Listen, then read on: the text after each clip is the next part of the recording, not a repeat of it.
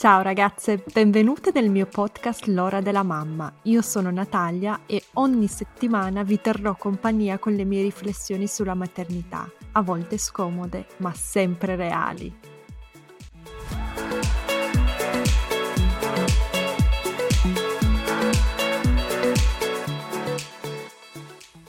Ciao ragazze, oggi con me, con grande piacere e onore, ho Francesca Cavallo. Se questo nome non vi dice niente, adesso vi dico che cosa ha scritto e capirete benissimo di chi si tratta. Avete sicuramente visto i suoi libri nelle librerie italiane di tutto il mondo, si tratta delle storie della buonanotte per bambini ribelli e Francesca Cavallo è la coautrice insieme a Elena Favilli dei libri 1 e 2 che sono diventati dei bestseller globali. Oltre a Storie della buonanotte per per bambine ribelli, Francesca è regista di formazione e autrice di altri libri per bambini, tra cui Elfa al quinto piano, che è uscito nel 2019, poco prima di Natale, e un libro nuovissimo che parla del coronavirus. Giusto Francesca? Sì, ciao, mi fa molto piacere di essere con voi stamattina. Eh, sì, il mio ultimo eh, libro, un libro piccolino, si chiama Il dottor Lee e il virus con in testa una corona e ho deciso di pubblicarlo trovarlo gratuitamente sul mio sito per cercare diciamo un modo di stare vicina alle famiglie dei miei lettori in giro per il mondo in un momento così complicato. Certo,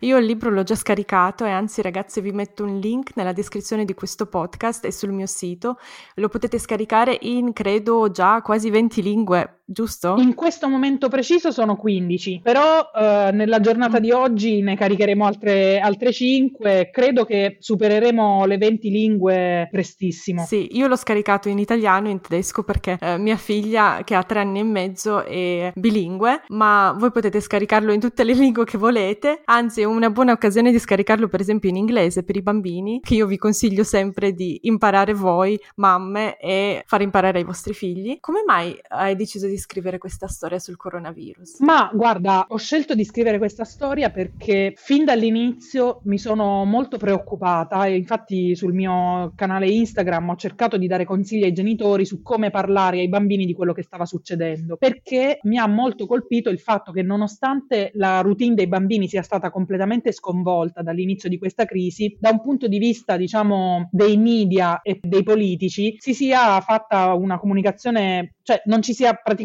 stata nessuna comunicazione rivolta ai bambini. Si è semplicemente dato per scontato il fatto che l'interruzione della scuola fosse una buona notizia, che si poteva stare tranquilli per il fatto che i bambini più di tanto, grazie al cielo, sembra che non si ammalino di Covid-19, per cui tutto il resto è semplicemente diciamo, un pensiero in più per i genitori che devono gestire i bambini a casa, ma ai bambini è sembrato che non fosse cambiato nulla di negativo nella loro vita. E non è così, perché anche semplicemente andando indietro noi al modo in cui noi quando eravamo bambini vivevamo la scuola, sappiamo che la scuola, un bambino si definisce molto sulla base della, della sua esperienza quotidiana scolastica, per cui la, i bambini sono molto abitudinari e la rottura delle abitudini è tendenzialmente una potenziale eh, fonte di trauma. Se a questo, se la rottura dell'abitudine avviene in un periodo in cui una famiglia sta affrontando un grosso senso di incertezza, allora cioè, si capisce quanto è fondamentale mantenere una comunicazione aperta. Però il problema che molti genitori mi hanno segnalato era che non sapevano bene come comunicare con i propri bambini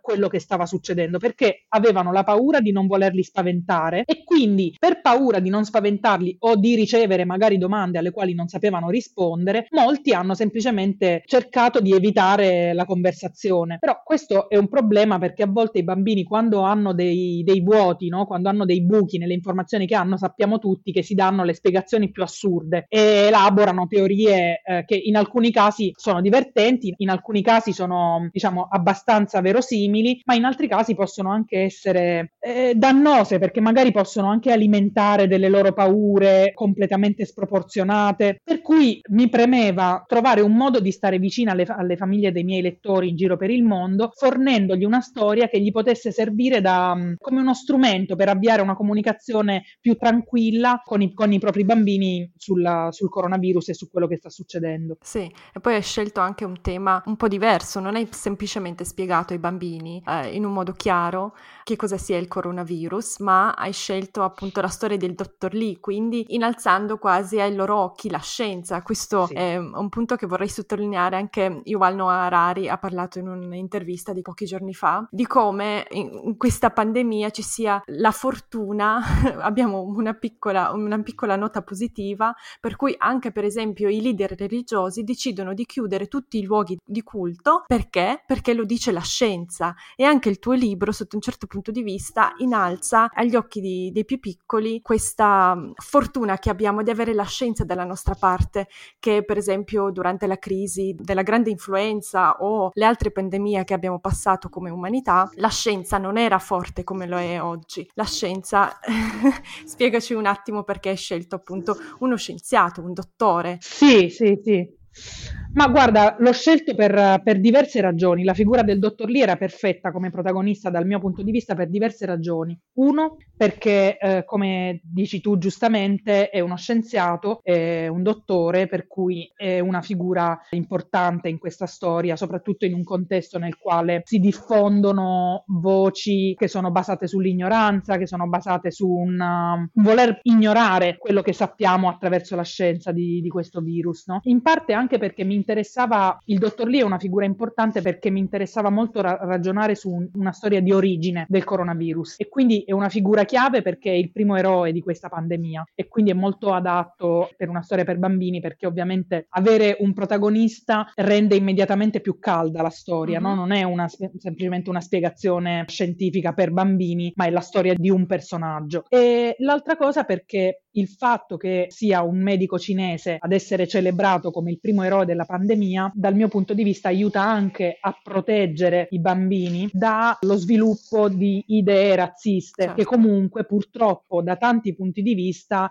sono state nominate, sono state immesse nel circolo dei media, sono state immesse nella narrazione del coronavirus e credo che così come è importante non ammalarsi di Covid-19 è anche molto importante uscire da questa cosa non ammalati di razzismo. Per cui volevo eh, diciamo creare una storia di origine che potesse in qualche modo fornire degli anticorpi ai bambini e alle loro famiglie per capire che ci sono alcuni aspetti di questa storia che conosciamo, ce ne sono altri che ancora non conosciamo, ma che la ricerca, la scoperta di quello che ancora non conosciamo è la grande poesia della scienza e del desiderio umano di conoscere e che scegliere di rifugiarsi in narrazioni che sono basate sulla paura semplicemente perché in questo momento non siamo disposti ad accettare l'incertezza non è la scelta migliore da fare. Sì, sono d'accordo, ma torniamo un attimo indietro nel tempo. Quando hai deciso e perché hai deciso di eh, dedicarti alla narrazione per l'infanzia? Guarda, mi ci sono un po' ritrovata. Io eh, sono diplomata in um, regia teatrale alla Paolo Grassi eh, di Milano, quindi avevo ipotizzato che nella mia vita avrei fatto la regista di teatro. Poi mi è capitato in realtà eh, di studiare a un masterclass di danza contemporanea mm-hmm. con una straordinaria danzatrice che si chiama Raffaella Giordano, dalla quale ho imparato non a ballare perché rimango una delle ballerine peggiori sul pianeta Terra, ma dalla quale ho imparato uno sguardo, un modo di essere insegnante veramente che mi ha veramente colpito moltissimo. Di Raffaella la cosa che a me piaceva di più era il modo di guardare noi allievi ed era un modo di guardarci che non aveva aspettative, che testimoniava la nostra creazione, testimoniava il nostro atto creativo senza giudicarlo, però nello stesso tempo accompagnandolo. Questa capacità di guardare un altro essere umano generare una parte di sé senza giudicarlo, ma senza farlo sentire solo neanche, è una, un aspetto che mi ha commosso moltissimo della pedagogia. E che quando uh, poco tempo dopo mi è stata offerta la possibilità di insegnare recitazione a due classi di, di bambini, ho cercato di, come dire, di riportare quel metodo pedagogico nella mia relazione con i bambini e quindi di provare a, a costruire una relazione con loro in cui loro si sentissero liberi in quello spazio in cui venivano a fare teatro, in cui non sentissero di doversi adeguare a un'aspettativa segreta che io avevo nei loro confronti. Questa idea mi è sembrata così rivoluzionaria, eh, applicata legata alla pedagogia per l'infanzia, che poi m- mi sono trovata a volerla riprodurre quando ho iniziato a lavorare su Timbuktu Magazine. E da lì in poi si è, diciamo, impossessata di me a tal punto che adesso poi con tutti i progetti che ho fatto con Timbuktu, prima sulle app e con i libri, poi io da un anno a questa parte ho lasciato Bambini Ribelli e ho aperto una mia nuova società, continuo ad essere appassionata di creare libri e contenuti per bambini che portino, cioè che non riproducano uno sguardo sul bambino dall'alto in basso, ma che forniscano ai genitori la possibilità di poter guardare il mondo dallo stesso livello e di condividere un orizzonte. Questo è lo scopo di quello che scrivo. Secondo te ci stai riuscendo? Direi di sì, perché uno dei mh, riscontri e dei commenti che più spesso mi sono stati fatti eh, con Storia della buonanotte per bambini ribelli, eh, uno dei commenti più comuni è stato che il libro ha consentito a tanti genitori di avere con i propri figli conversazioni che non avrebbero mai pensato di avere. E questa è una cosa che mi riempie di gioia perché è esattamente quello che io volevo. E la stessa cosa avviene adesso con il dottor Lee che io ho lanciato senza alcuna pretesa, l'ho semplicemente messo sul mio sito. Poi io ovviamente ho una community di lettori molto internazionali per cui ho trovato una partnership che mi ha permesso di partire con quattro lingue, quindi io l'ho scritto in italiano e questa azienda che si chiama Translated, che è un servizio online di traduzioni molto bello, mi ha dato le traduzioni in inglese, tedesco e spagnolo, quindi l'ho messo online con uh, quattro lingue e ho semplicemente scritto sulla mia pagina Facebook che era online questo piccolo libro e che lo volevo e da lì però è partito, ora sono passate due settimane dal lancio e lo hanno scaricato 30.000 persone da tutto il mondo. E poi l'altra cosa incredibile che è successa è stata che mi hanno iniziato a contattare tantissimi traduttori che volontariamente si sono offerti di mandarmi traduzioni in uh, finlandese, lettone, estone, arabo, hindi, indonesiano, wow. eh, insomma a tal punto che adesso è online in 15 lingue, tra oggi e domani saranno a 20 e probabilmente entro la fine della settimana saranno 25. Quindi è veramente eh, incredibile la risposta che c'è stata. Credo che questo modo di rivolgersi ai bambini sia percepito come nuovo da parte di tanti bambini e da parte di tanti genitori e che per questa ragione venga le cose che scrivo spesso colpiscono le persone nel segno e hanno voglia di parlarne con i loro amici e come sappiamo questo è un po' la cosa che poi fa diffondere i libri eh, la differenza tra due libri e quanto ne parlano i lettori. Quindi io sono fortunata eh, perché la gente sente nei miei libri un segno che non trova altrove e quindi vuole parlarne con gli altri. Assolutamente. Sì, ma poi i tuoi libri sono Um, l'hai detto anche nell'ultima intervista con Montemagno, quindi riprendo l'informazione da lì, visto che io faccio la tua stalker, penso di guardare tutte le interviste. Da quando ho visto la tua prima intervista con Montemagno, che credo che risalga al 2019, non ti conoscevo se non attraverso i libri per bambini ribelli che ho comprato quando ero incinta mm-hmm. e da quell'intervista lì mi si è aperto veramente un mondo tua, sul tuo lavoro, sul tuo impegno sociale, il tuo impegno per le donne e guardo praticamente, faccio la stalker su Instagram, su, su Facebook, mando le tue interviste a tutte le persone che conosco. Grazie. Quindi a volte ti chiederò delle cose che hai già detto, ma perché ovviamente sono abbastanza fissata con, la tua, con il tuo lavoro e quello che fai in Italia e all'estero. Grazie.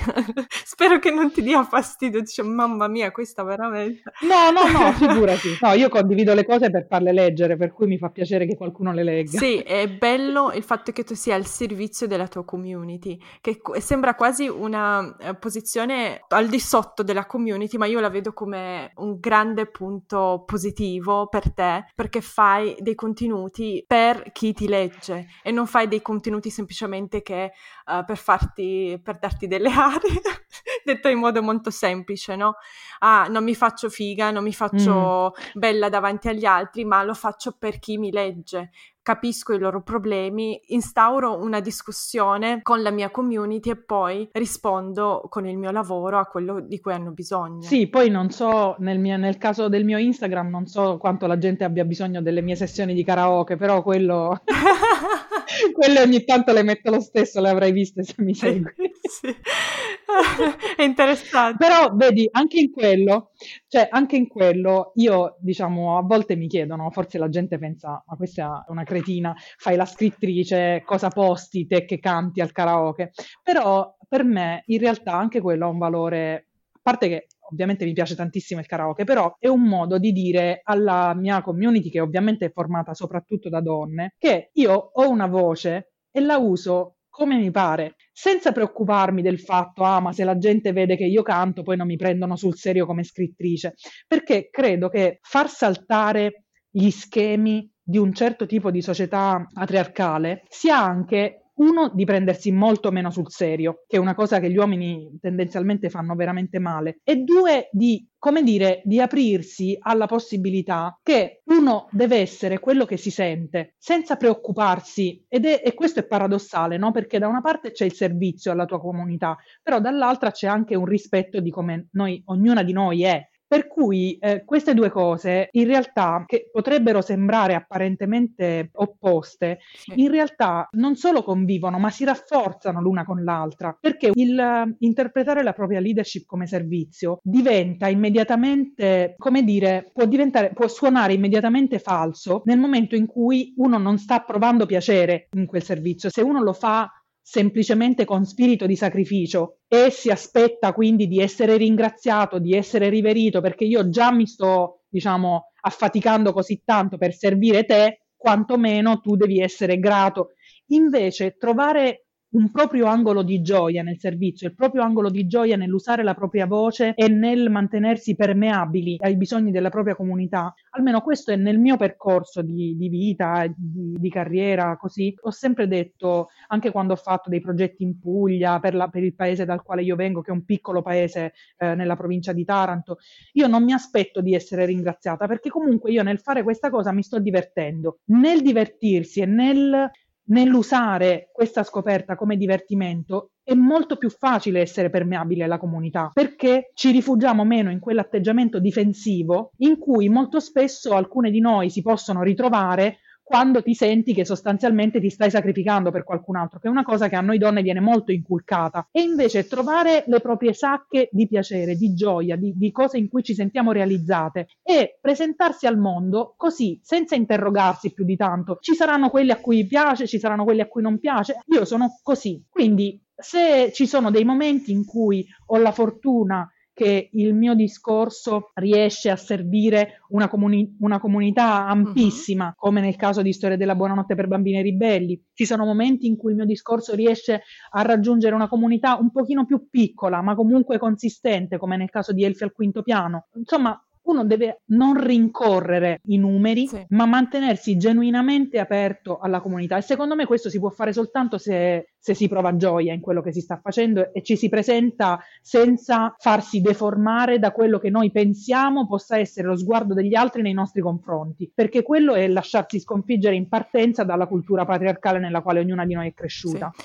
Guarda, quello che hai detto credo che abbia già acceso tantissime lampadine nelle nostre ascoltatrici in questo momento. Come ti dicevo, la maggior parte della mia community sono mamme e noi mamme, una cosa che è uh, soprattutto in Italia, mm-hmm che abbiamo sentito, soprattutto chi di noi parte da una eh, visione del mondo femminista, parte come un'Artemide nel cuore, forte, con tanti uh, sogni e poi diventa mamma ad un certo punto, è come se ci fosse un cortocircuito, è come se dal momento in cui diventi mamma, soprattutto in Italia, l'unica cosa che la società si aspetta mm-hmm. da te è il sacrificio. Quindi anche se prima di diventare mamma tu non, non volevi stare alle regole, comunque eri una, un po' una bambina ribelle, mm. l'unica cosa che si aspetta la società italiana da te dal momento in cui diventi mamma è che tu smetta di essere una bambina ribelle e ti concentri sul crescere mm-hmm. delle bambine ribelle o non ribelli o dei bambini come tutti gli altri, non importa. Ma questo sentire è fortissimo nelle mamme con cui parlo io perché poi mi apro sulla mia esperienza personale e mi arrivano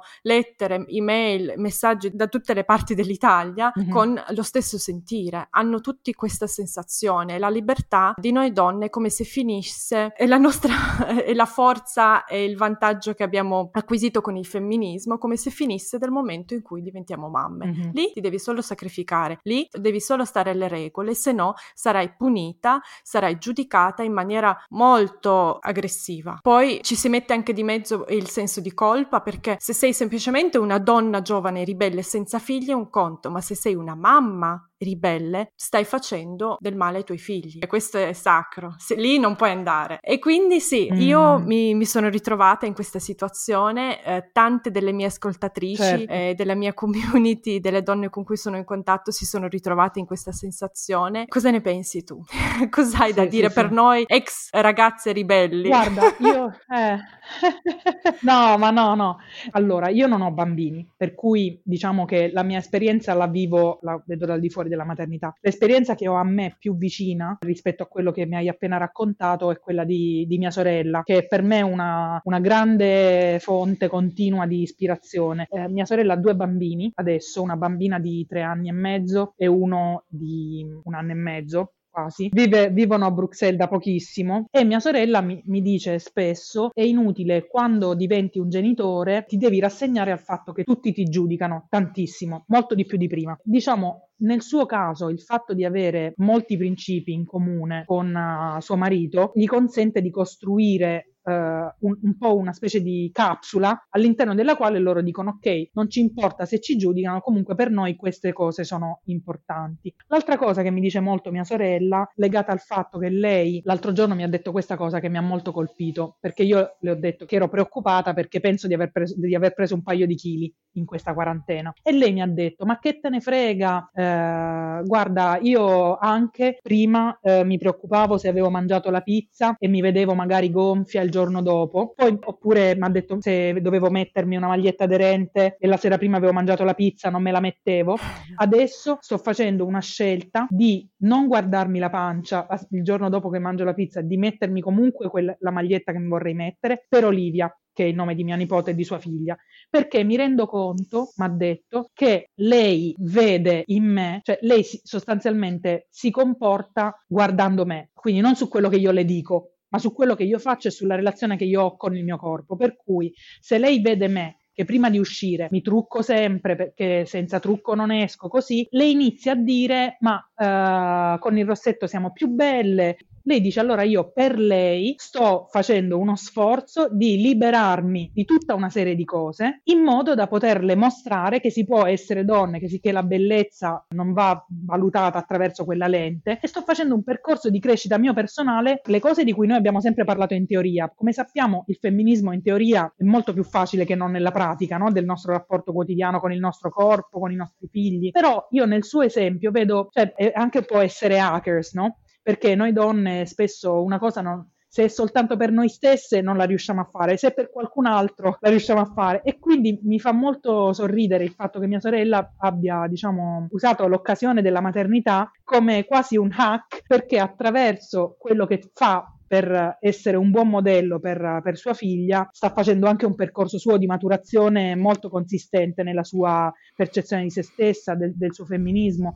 Per cui io non ho un'esperienza diretta, però lei mi ispira moltissimo da questo punto di vista e credo che tutte noi lo dobbiamo pensare un po' in questi termini, no? Cioè, come vorremmo che si vivessero la loro femminilità le nostre figlie e sforzarci di comportarci in quel modo lì. E del giudizio degli altri poi a una certa, tanto, cioè non è una cosa che è, c'è qualcosa che noi possiamo fare che ci scherma dal giudizio degli altri. E d'altra parte vivere con questa voce gli altri in realtà pensano a noi molto meno di quello che noi crediamo. Questa è una cosa che io dico molto quando parlo con altre imprenditrici, eccetera, no? che molto spesso si ha paura di lanciare delle cose perché dice se non funziona poi che cosa diranno di me. Quando le cose non funzionano la gente non dice niente perché il punto di quando uno lancia una cosa, no, un progetto che non funziona, è che nessuno ne parla e nessuno se ne accorge. Per cui quando inizi a guardare il fallimento da quel punto di vista, questo riguarda ovviamente i progetti che ognuna di noi può avere, non, non i figli, eh, uno può dire ok mi posso buttare perché se funziona se ne accorgono, se non funziona non se ne accorge nessuno e, fa- e ne faccio un altro. Sì, assolutamente, sì. E direi anche per le madri, anche la possibilità di sbagliare, che ok essere un esempio per i tuoi figli, ma puoi anche essere certo. a volte un esempio negativo, cioè sei libera, sei una donna uh, ancora libera, anche se sei madre e non tutti i tuoi esempi i figli riprenderanno e se li mangeranno direttamente. I bambini di solito hanno tante influenze, non sei l'unica al mondo che li influenza, quindi io consiglio anche anche alle mie amiche di liberarsi un po' da questa pressione sociale, certo. da pressione, ah, devo fare tutto, deve essere così per i miei bambini, insegnargli questo e poi si trovano in questa gabbia dove non hanno nessun tipo di libertà, dove si comportano solo come quello che dicevi tu del karaoke, no? Non postano più, non ballano più, non si rilassano più perché i figli potrebbero notarli in atteggiamenti sbagliati. Va bene così? Mm. Cioè. ma sai, ma sai qual è la cosa alla quale non si pensa? Quando si entra in questo tunnel che qualsiasi cosa io faccia deve essere ottimizzata per uh, quello che il mio bambino o la mia bambina impara da me, no? Cioè queste mamme, se noi gli chiedessimo, volete dei figli che siano control freaks e che siano perfezionisti al punto da essere paralizzati? Ognuna di queste mamme io sono sicura che direbbe di no, però quello che gli stiamo insegnando quando studiamo ogni gesto, quando ci priviamo della nostra naturalezza, della gioia, non è soltanto il contenuto, ma anche come noi siamo, perché i bambini imparano molto di più da come noi siamo, se noi siamo rilassati, se noi ci sappiamo godere la vita, se ci sappiamo godere il riposo, i bambini impareranno queste cose da noi. Se invece noi siamo costantemente allerta, costantemente terrorizzati di sbagliare, i nostri bambini saranno terrorizzati di sbagliare e nessuna credo che vorrebbe questo per il proprio figlio, no? Assolutamente, sì. E poi io ritorno sempre sul discorso, va bene parlare dei bambini, mi ritrovo a vivere comunque in una società bambinocentrica e che trovo che sia una cosa positiva. Ma questa società bambinocentrica e questi discorsi bambinocentrici lasciano, come dici tu, le mamme nel cono d'ombra. Per cui insegniamo, vogliamo un futuro migliore per i bambini, ma non pensiamo che il loro futuro mm. dipende in un certo senso, sì. per fortuna non al 100%, ma in un certo senso, da com'è la loro relazione con le loro mamme, il loro papà, la loro situazione familiare. E poi non dimentichiamoci che una volta diventata madre, una donna non è un oggetto per soddisfare i bisogni di benessere del marito e dei figli, ma è una persona che può avere ancora, dovrebbe avere ancora dei propri desideri, necessità che non hanno nulla a che fare con i figli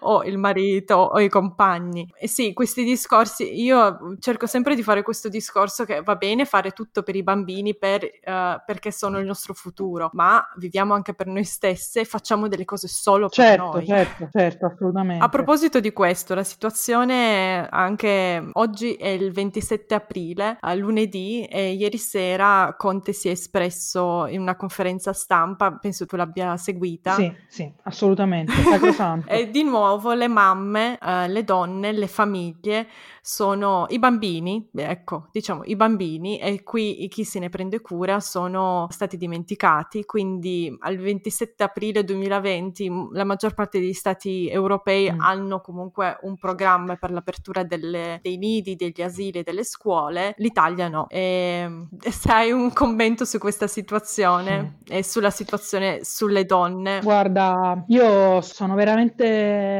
infuriata perché mh, questa è una grande opportunità per l'Italia, no? Cioè ho sentito parlare poi nel corso di questa pandemia di tante persone che giustamente poi cercano di viversi questa situazione che comunque è traumatica in un senso positivo e quindi dicono speriamo che la ripartenza aiuti, magari, cioè questa è una situazione di enorme crisi che si protrarrà molto a lungo perché comunque l'impatto economico anche della crisi aiuterà a rimescolare tante carte, per cui nelle ripartenze c'è anche la possibilità di correggere i sistemi e di correggere degli errori che quando le cose invece vanno a regime normale sono molto difficili. In questa situazione la bassissima percentuale di donne che sono state coinvolte in questi comitati per progettare la ricostruzione è una cosa scandalosa, veramente da battere i pugni. Cioè, io vorrei, vorrei che ci fossero delle proteste organizzate in sicurezza, dai balconi, quello che vogliamo, perché la posta in gioco qui è altissima. Se le donne non vengono coinvolte a, a pari numeri, qua non stiamo,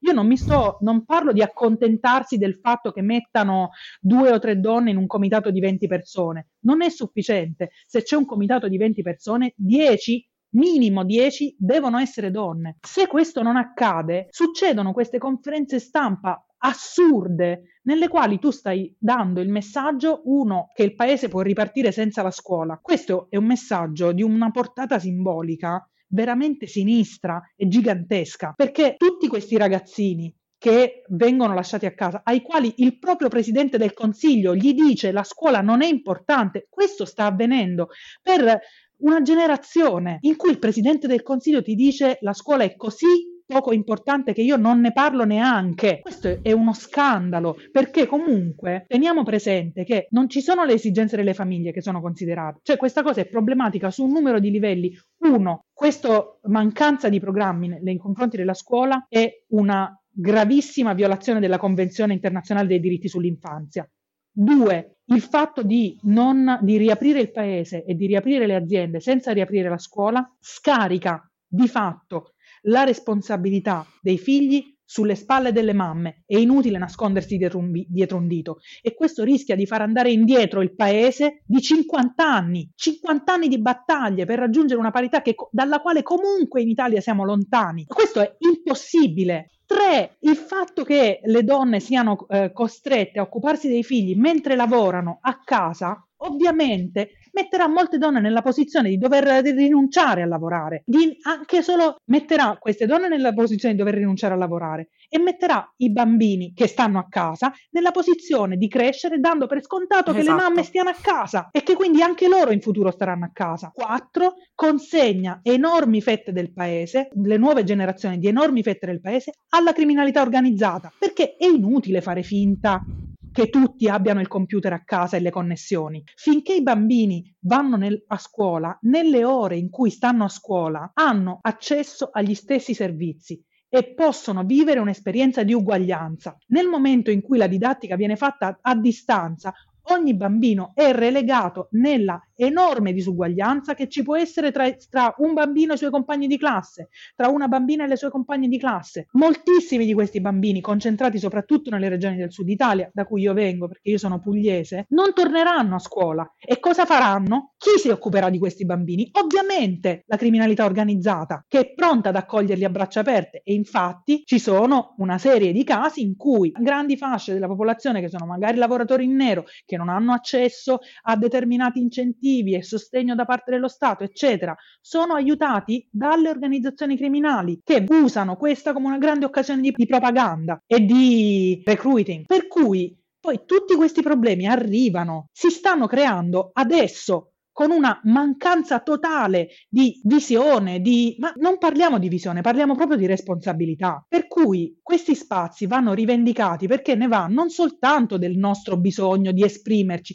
perché questa cosa poi viene, viene raccontata come se noi avessimo bisogno di esprimerci e in questo momento non c'è tempo perché ci dobbiamo occupare delle cose importanti. Allora, mi viene da usare tante parolacce e mi sto trattenendo, però eh, non è questo di cui stiamo parlando, noi stiamo parlando della possibilità di uscire da una crisi o lavorando ognuno con due mani oppure facendo lavorare il paese con un braccio legato dietro la schiena perché se io non utilizzo le risorse che la metà della popolazione italiana le donne sono disposte e pronte a mettere in campo sto scommettendo che il paese uscirà uh-huh. dalla, dalla, più grossa crisi economica probabilmente degli ultimi 50 anni 60 anni con dice vabbè tutto sommato possiamo anche lavorare con una mano sola invece che con due ma siamo pazzi? E tutto sommato possiamo anche fregarcene del fatto che tra 10-15 anni ci saranno molti più ragazzi che invece che essere immessi nel mondo del lavoro sarà, fanno parte della criminalità organizzata. È assurdo. Credo che non basti essere offese e oltraggiate da questa cosa, ma invito se c'è qualcuno tra le tue ascoltatrici che ha voglia di mettersi in gioco, che ha voglia di protestare, di organizzare, cioè i tempi sono maturi per iniziare a, ad essere più, ad alzare la voce su questi temi e a pretendere, a battere i pugni sul tavolo e a pretendere che le cose cambino. Sì, sono d'accordo. Anch'io sostengo Francesca che ha sempre una... Eh, la sua scrittura direi che è politica, ma anche la sua voce è rivoluzionaria, direi. e che dire, hai detto tutto quello che penso io, soprattutto perché vivendo all'estero e qua in Austria e anche in Germania e in tutti i paesi che parlano comunque tedesco che leggo sui giornali eccetera non, non ci è stata inculcata questa retorica del grande pericolo de, di, del covid-19 eh, non che non siamo attenti siamo molto attenti come paesi a non uh, incontrarci in gruppo a mettere le mascherine e tutte le cose che ci consigliano ma a proposito delle scuole non c'è questa retorica che sento tra le italiane e tra le mamme italiane che non vorrebbero vorrebbero portare i figli a scuola neanche nel 2021 perché c'è il pericolo di farle ammalare, senza guardare poi alle prove scientifiche di cui parlano gli esperti in questo momento, che i bambini o non si ammalano o comunque hanno una carica virale, non ne sappiamo adesso, non mi prendete per... Uh, non, lo, non, lo, sappiamo ancora, lo scopriremo, mm. ma non lo sappiamo, ma a quanto ci sembra che la carica virale che portano i bambini di questo virus sia abbastanza bassa, quindi loro non sono in pericolo, in pericolo sono i nonni da cui andranno, per esempio, se le scuole non aprono e, uh, e la metà delle famiglie italiane saranno costrette a portare, per esempio, i bambini mm. dai nonni, sai, cosa che dovevamo o volevamo evitare. Sì, ma poi c'è anche un altro aspetto, no? Che gli adulti, sembra brutto da dire, ma è così, gli adulti comunque hanno raggiunto uno stadio di maturità da un punto di vista proprio cerebrale, di come sviluppo, no? Per cui tu puoi mettere la tua vita in pausa. Sì, poi dovrai, ci sono sicuramente delle, delle, delle implicazioni per chi eh, soffre di depressione o comunque si, ognuno di noi ha bisogno di prendersi cura di sé, no? Per evitare di di, di, affrontare in modo troppo traumatico questo periodo, però diciamo che abbiamo in media abbiamo le risorse per mettere in pausa la nostra vita per sei mesi, un anno e poi ripartire quando il tempo è, è arrivato. Però nel caso dei bambini, ognuno di questi sei mesi, un mese, tre mesi, un anno, è in uno stadio evolutivo che non si ripeterà. Il bambino non si può mettere in pausa. Per cui, per esempio, dei bambini tra i 3 e i 6 anni, quella è una fase in cui si sviluppa tutto il senso di socialità del bambino. Non è che se tu lo metti dice vabbè invece di svilupparlo tra i 6 e i anni lo sviluppa tra i 6 e i 7 no perché lì poi s- succedono altre cose. Per cui bisogna anche interrogarsi sul fatto di dire ok io sono terrorizzato che il bambino possa esporsi però di che cosa lo sto privando? Perché poi è sempre questo il discorso. In ognuna di queste situazioni uno deve mettere sulla bilancia e capire come trovare un equilibrio. Se noi diamo per scontato il fatto che i bambini possano rinunciare, ci stiamo prendendo una responsabilità bella pesante sulle spalle di, di abusare del fatto che noi abbiamo più potere rispetto ai bambini. Perché di questo si tratta. Siccome i bambini sono inascoltati nelle sedi in cui si prendono le decisioni, allora, come spesso accade quando una porzione della popolazione non è rappresentata, si dà per scontato che i loro interessi possano andare in secondo piano. Questo è quello di cui stiamo parlando. Sì. Cioè, questa è politica, non è un fatto di dire ah ma ci sono delle considerazioni. No, decidiamo di violare i diritti dei bambini perché gli industriali sono presenti nelle stanze, i bambini e chi li rappresenta no. Quindi è più facile mettere una cosa sotto il tappeto piuttosto che quell'altra. Però e questo produce un trauma, produce delle privazioni che poi hanno e avranno un impatto sulla vita di queste, che sono persone comunque. Assolutamente. Un'altra domanda, Francesca, um, questa domanda me l'ha fatta un'amica che ha un bambino di tre anni dell'età di mia figlia, un bambino ma- maschietto, mm-hmm. e mi fa, ho visto i libri su Instagram di Francesca Cavallo ma ci sono anche per maschi. allora, penso che si riferisca a Bambine ribelli. Elfi al quinto piano è un libro che anche nel titolo è più gender neutral, diciamo. Sì. E, ehm, per cui sì, Elfi al quinto piano è. Esatto. Poi, eh, Bambine ribelli è un... Um, ora, io non sono più a Bambine ribelli, per cui non posso rispondere se Timbuktu farà un libro per maschi, non, non lo so. Questo. Spero di Spero no. di no, però non ho un controllo. eh, diciamo che finché c'ero io, eh, diciamo che il modo in cui io ho, ho, sempre pensato e continuo a pensare alla questione è che Storia per, della buonanotte per bambini ribelli è un libro anche per, per maschi, esatto. perché è importante, e questo io in tutti i libri che scrivo e che scriverò, in Elfi al quinto piano, eccetera, vedete che il modo in cui scrivo cerca sempre di uh, esporre i bambini a una rappresentazione non convenzionale dei ruoli di genere. Faccio un esempio, in Elfi al quinto piano, per esempio, c'è una parte, una scena in cui eh, i bambini si devono mettere uno sulle spalle dell'altro per, per vedere, per trovare una cosa dentro il camino, dentro la canna fumaria. E lì io ho creato la scena in modo che la bambina è quella che sta sotto e prende sulle spalle il suo amico. Queste cose sembrano banali, no? Però in realtà se riproposte in modo costante, cioè il fatto che la bambina sia sempre eh, dipinta come quella più debole, il fatto che se c'è una scena del genere per forza il maschio sta sotto e regge la bambina sulle spalle, tutte queste cose hanno un, eno- un, enorme impatto nei bambini perché gli danno una sensazione di quello che possono essere nel mondo, per cui anche i bambini maschi è importante che leggano storie con protagoniste femmine, perché nello scegliere di, di non fargli leggere libri con protagoniste femminili, noi quello che gli stiamo veramente dicendo è le donne non possono essere protagoniste. Quello che gli stiamo dicendo è non credo che tu debba votare una donna come presidente. Quello che gli stiamo dicendo è se tua moglie ha un lavoro migliore del tuo, mm, sei proprio sicuro? Questo gli stiamo dicendo, cioè bisogna rendersi conto, perché poi uno dice, ah, uno diventa grande e ci meravigliamo che non, vo- che non vengono considerate eleggibili do- le donne presidente, perché? Forse avrà qualcosa a che fare con il fatto che da quando siamo piccoli ci hanno inculcato che le donne non possono essere protagoniste delle storie o che un maschio, forse in tutto il problema della violenza di genere avrà qualcosa a che fare il fatto che abbiamo dato per scontato che un bambino maschio non possa empatizzare con un personaggio femminile e che invece le, le bambine possano empatizzare con personaggi maschili. Cioè bisogna rendersi conto che le implicazioni di queste scelte sono molto più profonde di quello che pensiamo. I bambini ci sono tantissimi bambini maschi che eh, leggono Storia della buonanotte per bambini ribelli, ovviamente ancora di più Elfi al quinto piano, eccetera, ma esporli a queste storie forma dentro di loro un'idea del mondo, per cui non è semplicemente, se noi diamo per scontato che se c'è scritto bambine su una cosa, un maschio non sia interessato, di fatto quello che noi gli stiamo comunicando è che le cose da femmine valgono di meno. Poi ci meravigliamo che questi quando assumono le donne le vogliano pagare di meno? È un po' questo, no? La mia risposta è stata più o meno così alla mia amica, ho detto guarda, se tu non lo vuoi comprare glielo regalo io, ma poi promettimi che glielo leggio, ok?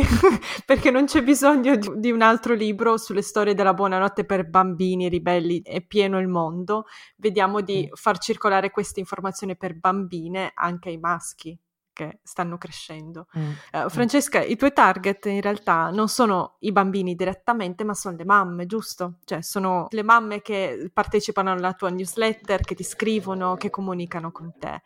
E ehm, adesso noi saremo ascoltate dalle mamme italiane.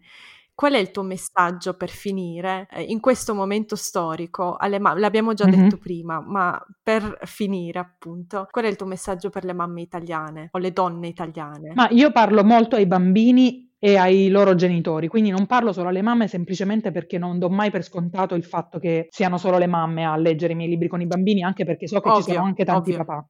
Per cui preferisco certo. un messaggio ai, ai, genitori, anche se magari non ci saranno tantissimi papà che ci ascoltano qui, però mh, in generale il mio messaggio per i genitori è di, di cercare di investire molto nella libertà personale nella libertà dagli schemi con cui siamo cresciuti, perché investendo nella libertà personale dei genitori, dagli schemi con cui siamo cresciuti e volendo spingersi un po' oltre la nostra zona di comfort e mettendo in discussione alcune delle, delle, delle verità, tra molte virgolette, con le quali siamo cresciuti, soprattutto quando si tratta di questioni di genere o di, di, di stereotipi legati a come debba essere una bambina, come debba essere un bambino, di cercare di fare un passo indietro anche se se a volte è scomodo e anche se ci sembra di esagerare, perché comunque crescere dei bambini che siano liberi da tutti gli stereotipi con i quali siamo cresciuti noi, secondo me è uno dei regali più grandi che gli possiamo fare. Grazie Francesca, dove ti possiamo trovare? Mi trovate su Instagram, Francesca The Rebel, eh, ma se cercate anche Francesca Cavallo Instagram mi dovreste trovare subito e, uh-huh. e su Facebook eh, c'è la mia, pagina, la mia pagina Facebook che è sempre Francesca The Rebel e poi scaricate il dottor Lee così mm, se avete avete piacere eh, mi trovate anche in quella newsletter che sta partendo. Sì,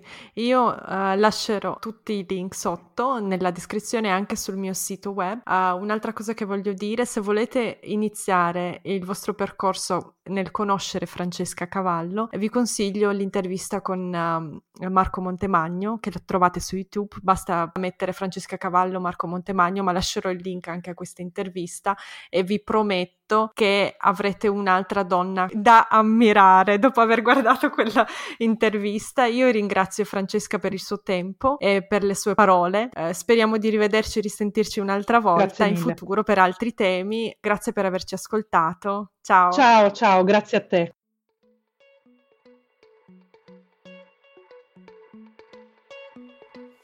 Wow, siete arrivate fin qui! Spero che questa puntata vi sia piaciuta e aspetto i vostri feedback. Potete scrivermi su Instagram o mandarmi un'email. Tutte le info sono nella descrizione. Non vedo l'ora di sentire cosa ne pensate. Ricordatevi di schiacciare il tasto segui in modo da non perdervi le puntate future. A presto e grazie!